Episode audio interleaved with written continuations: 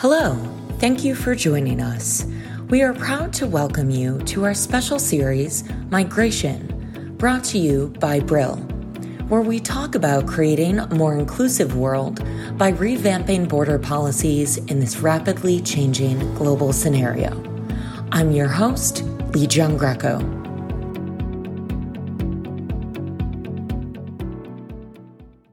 Today we're speaking with Professor Elspeth Guild. Her article is Schengen Borders and Multiple National States of Emergency, From Refugees to Terrorism to COVID-19. Professor Guild is a Jean Monnet Professor ad personam at Queen Mary University of London and a visiting professor at the College of Europe in Bruges. Professor Guild, thank you so much for sitting down with us today. Thank you so much. This is such an honor to be included on this podcast.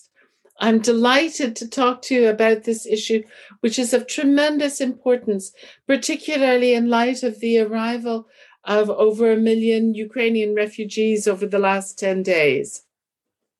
It is very timely right now that we have you on during all this. So first of all, can you tell us who is part of the Schengen area and what events have threatened its existence in the last 6 years? The Schengen area commenced in 1985 as a result of an intergovernmental move from a trucker strike. For the Canadians listening, they'll be well aware of the problems of overexcited truckers between France and Germany, which resulted in the German Chancellor and the French presidents announcing that they would abolish border controls between the two countries. A wonderful announcement made on the Tsarbrouken Bridge, extremely memorable.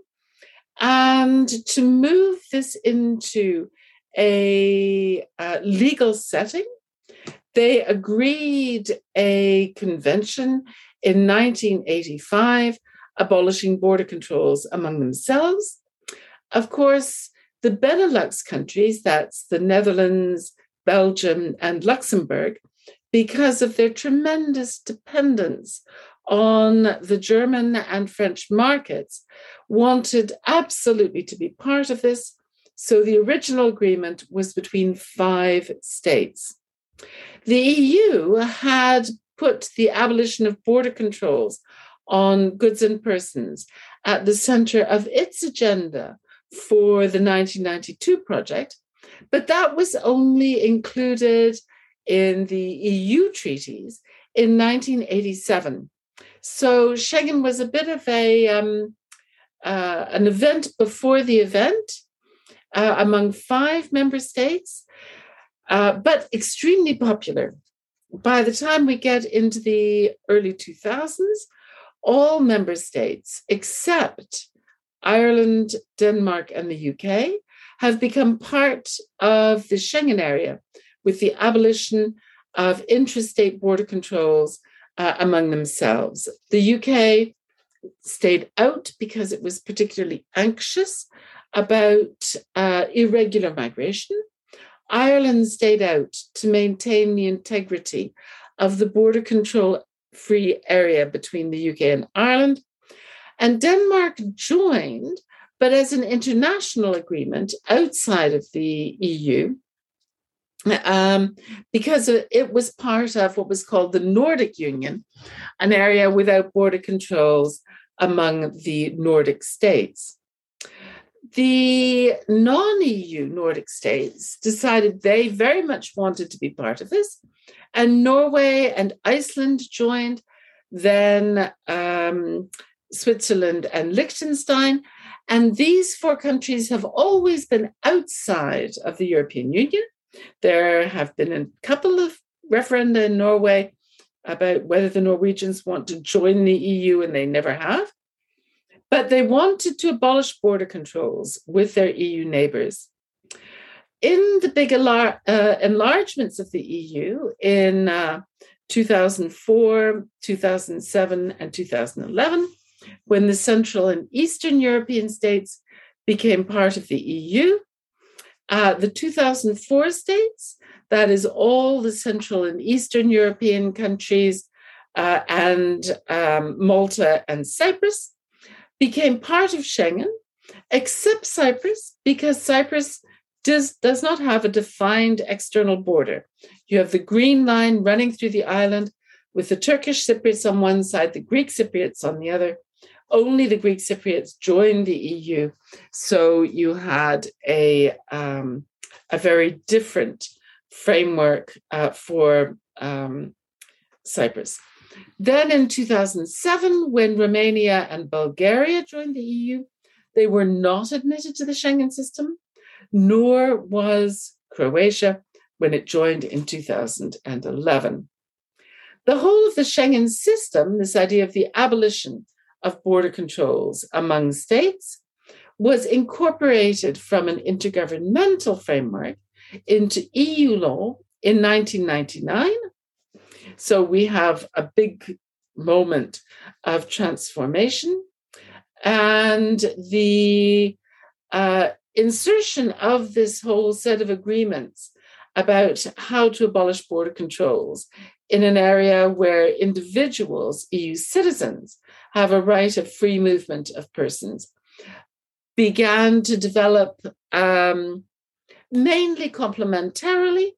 So the Schengen area for the abolition of border controls consists of 26 countries, of which only some are EU member states, some are not. And the EU consists of 27 member states, where some are Schengen states, but some are not. So that's really fascinating, because I think before reading this article, I always viewed the Schengen area as synonymous with the EU, but I didn't know how it evolved, how all of these countries sort of jumped in on it over time. So kind of to pivot back to my second part of that question, what events have threatened its existence now over the last 6 years? Well, I think one of the things that we need to remember about the Schengen project is just how ambitious it is, because the Schengen project doesn't establish a right of people to move from one state to another within the Schengen area. What it does is it abolishes border control. So what it does is it attacks an institution, border guards, and provides that there will no longer be border guards on these intra-Schengen borders. So asylum seekers, irregular migrants, anybody can wash back and forth across this area of 26 states, and their status once they arrive on another state is determined either by EU law through free movement of persons or through national law, that they are irregularly present third country nationals. So it's a very ambitious project to embark on. It's also particularly ambitious because it's only partially EU, it's partially a member state, and that has led to a whole series of challenges. The member state, the Schengen member state, also an EU member state, which was the most reluctant to be engaged in the Schengen project, if we leave aside the UK, which is, of course, no longer a member state and no longer involved at all, was France. And from the date on which border controls were lifted across the Schengen area, the 25th of March, 1995, the French announced an exception on the basis of Dutch drugs policy, soft drugs policy, which at the time, and including now, were not criminalized, in order to prevent the arrival of illegal drugs in France. They gradually abandoned those controls. And for the better part of from 1995 until now, in fact, across the continent, there has been more or less continuous free movement without border controls. The first big challenge to this border control area was in 2015 and 2016, when more than expected Syrian refugees arrived in the EU. We will all remember the extremely moving pictures of Syrian and other refugees walking across the Western Balkans up into Europe, seeking international protection. And a number of interior ministries in some of the member states, but certainly not all, became extremely anxious, particularly about their reception capacity, and sought to reintroduce Schengen border controls to prevent people from arriving on their territory. The consequence of this was mainly to block Syrian refugees in a neighboring country, so the neighboring country would have to provide them with reception conditions, rather than allowing them to move to the member state where they may have had friends or family members or knew of job opportunities, as would have been the case under the border control free Schengen area. So that was the first real challenge to the Schengen area, the first challenge of very large proportions. The second challenge occurred almost simultaneously with a number of really rather grim terrorist attacks in France. The ones in France got a lot more publicity than the ones in other states, particularly the attack on a nightclub called the Bataclan in Paris, where really a couple of hundred people were killed. And the French, who had always been very nervous about the border control-free area, reintroduced border controls with all of their neighbors. So we then had two regimes of temporary reintroduction of border controls. One was about too many refugees arriving, and the other was about too many terrorists turning up. Now, in fact, if one looks at the prosecutions in France in respect of the terrorism attacks, and we've recently finished one of the prosecutions relating to the Bataclan massacre, the perpetrators were pretty much all nationals of France, with a couple of exceptions. There were a couple of Belgians, but this was really an internal matter. So the reintroduction of border controls seemed a bit egregious in respect of its efficiency in dealing with terrorism. And we know from subsequent terrorism attacks in the Nordic countries, the Breivik case, of course, in Norway, which was particularly horrible, but also a couple in Denmark and in Sweden. The perpetrators were already people who were already living on the territory.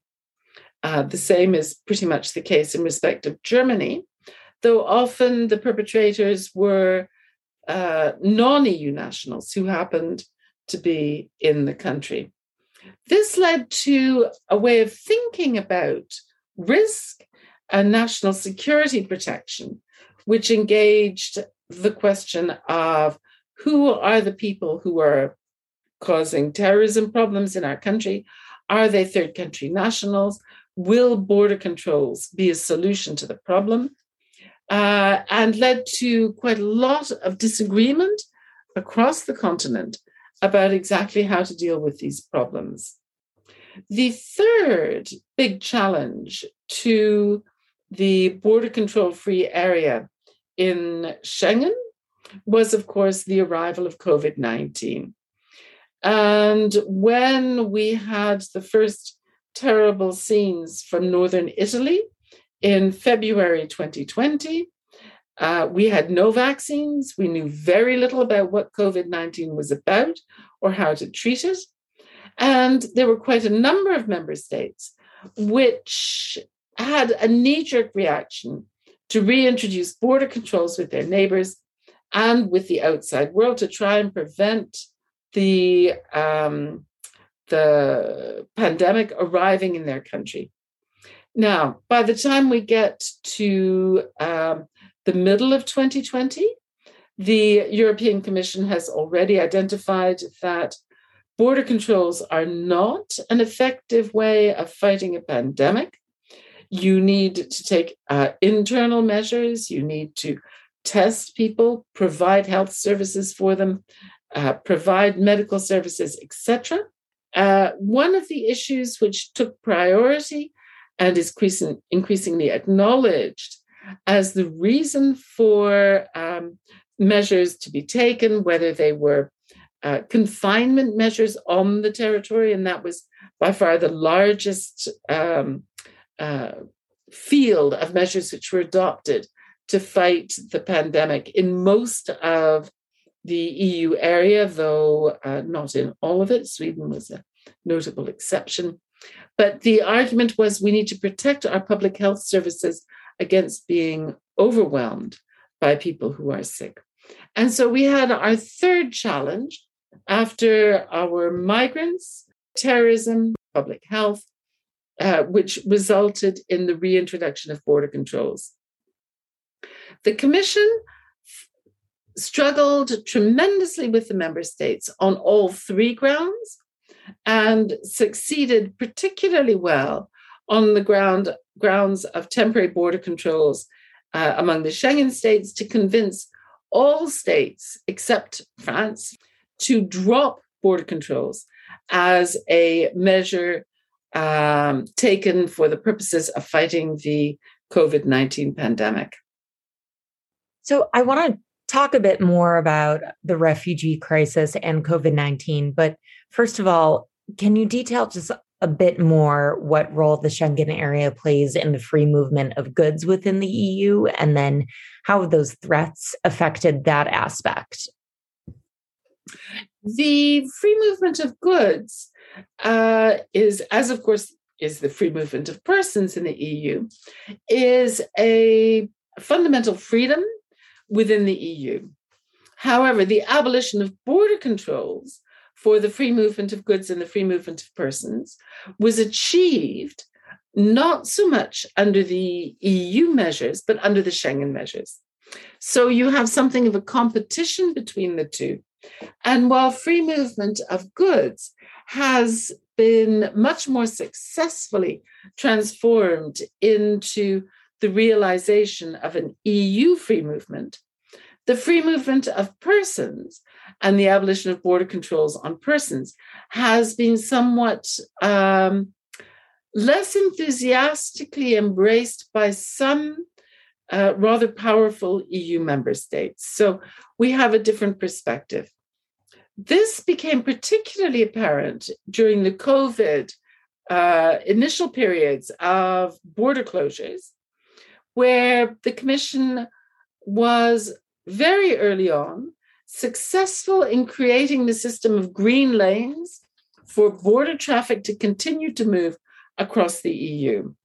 While free movement of persons was a bit more tricky, and the Commission had to enter into negotiations with states to agree recommendations on essential services and people being entitled to move for essential services, truck drivers were considered almost immediately to be part of essential services, and keeping the trucks running from Spain to Sweden, from Ireland to the Czech Republic was of such importance in terms of how integrated the EU market was that was the easier part of the COVID-19 challenge for free movement of goods. Free movement of goods were never really affected either by the terrorism ground for the reintroduction of temporary border controls, nor for those reintroductions on the basis of too many refugees. So then going back to the refugee crisis, you obviously detailed what happened with the influx of Syrian refugees back in 2015. How do you think the potential influx of Ukrainian refugees is going to affect the Schengen area and those non-member states especially? There is a very different framework in respect of the arrival of the Ukrainian refugees. The EU had abolished mandatory visa requirements for Ukrainians back in 2011, even before the annexation of Crimea. So Ukrainians arriving in the EU do not arrive irregularly. They do not require Schengen visas. So they arrive across the border and then they seek to regularize their stay. Since the annexation of Crimea, there has been a steady outpouring of about 500,000 Ukrainians a year from Ukraine, first into Poland, where they have been given work and residence permits under national law, but many of them have signed up to posted workers companies and are working all across the EU in care homes, in the building industry, you name it, you'll find them everywhere. Over the last 14 days since the commencement of hostilities in the Ukraine, the EU legislator has been extremely generous towards Ukrainian refugees pouring across the border. I know there are terrible problems of delays at the Ukrainian-Polish border, people spending days in queues trying to get across that border. But when they arrive in the EU legislator on Saturday last week opened what's called a temporary protection regime for Ukrainians arriving in the EU so that they automatically are provided with a status, temporary protected status. They have the right to work, to social benefits, to healthcare, etc. And they don't have to remain in the first member state they arrived in. The member states agreed when they opened the temporary protection regime that the Ukrainians would be free to travel wherever they wished in the EU and enjoy the status of a temporary protected person. So we have a very different scenario from the attempt to prevent the Syrians from arriving, which quite a number of member states took. Germany and Austria were the first to reintroduce border controls between themselves on the 13th of September, 2015. But in respect of the Ukrainians, there has been no reintroduction of border controls. Instead, there has been the adoption of a temporary protection scheme. So a very generous approach, undoubtedly driven by geopolitical considerations about the concerns of Russian aggression, particularly in northeastern European states. But it's very noticeable that we are looking at a very different approach to a humanitarian disaster, which is an approach which is much more based on humanitarian considerations than securitarian considerations.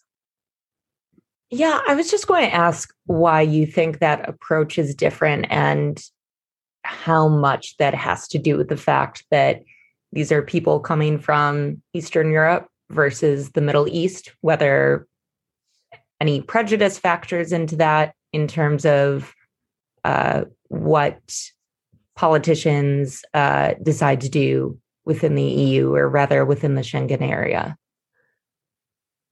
Yes, well, I know that there's been quite a lot of social media activity about whether or not racism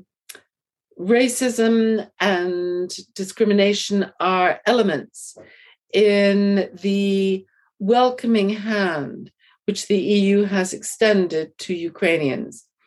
And I must say, I don't participate in that perspective. I think that the defining feature of the welcome which Ukrainians are getting in the European Union is tied to the enemy which they have, the aggression on the part of the Russian Federation is a matter of intense concern in former Soviet bloc states in the East. These are also the states which have been the most reluctant to accept Syrian refugees. And we saw recently with the arrival of Syrians, Iraqis, and Afghans via Belarus, the almost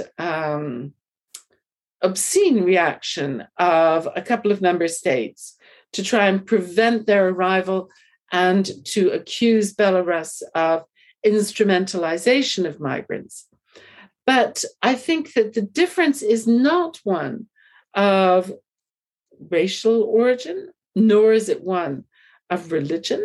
It's the question of who has caused the problem, who is the aggressor, who is creating the conditions under which people have to flee their country. And in this case, the solidarity which member states have found was very strongly built on Russia as the aggressor. That makes sense. To the other big crisis over the last 2 years that you mentioned, COVID-19, what's the problem with using border controls as a means of fighting the spread of COVID in the EU? Well, the first problem about using border controls to fight a pandemic is what do border controls do? You need to think about what they do. So people arrive at a border, they seek entry, the border guards look at their documents and say, yes, you are entitled to enter, or no, you're not. But if the border guard says, oh, I think you're sick, what does that person do? They are there at the border. They're busy transmitting the illness to everybody else at the border, including the border guards themselves. And it's difficult to say that this is an effective way to deal with a pandemic. Pandemics do not respect border controls. The only thing that pandemics respect is immediate and extensive health care. So if someone turns up at a border and the border guard says, do you have a fever? And the person says, well, I'm feeling rather hot and sweaty. The best way to prevent the spread of the pandemic, if the person is ill, is for the person to immediately receive health treatment and, of course, isolation. So trying to prevent a pandemic by isolating people. Border controls are not designed for pandemics. They don't, at border crossing points, whether they're air, sea, or land, you rarely have large numbers of medical officers available who are able to immediately provide services that are needed to people who are suffering from illness. Usually you have one or two medical officers in large airports, but you certainly, by and large, don't have them on land borders. And the idea that you can somehow reorganize your border controls to keep sick people out is an argument which may go down well with certain populists who want to protect national health services, but do not go down well with anyone who's involved in health services and trying to prevent the spread of a pandemic. That's Professor Elspeth Guild. Her article is Schengen Borders and Multiple National States of Emergency, From Refugees to Terrorism to COVID-19. Professor Guild, thanks again so much. Thank you very much. You are listening to the Humanities Matter podcast. You can find more podcast episodes on Apple Podcast, Spotify, and Google Podcast.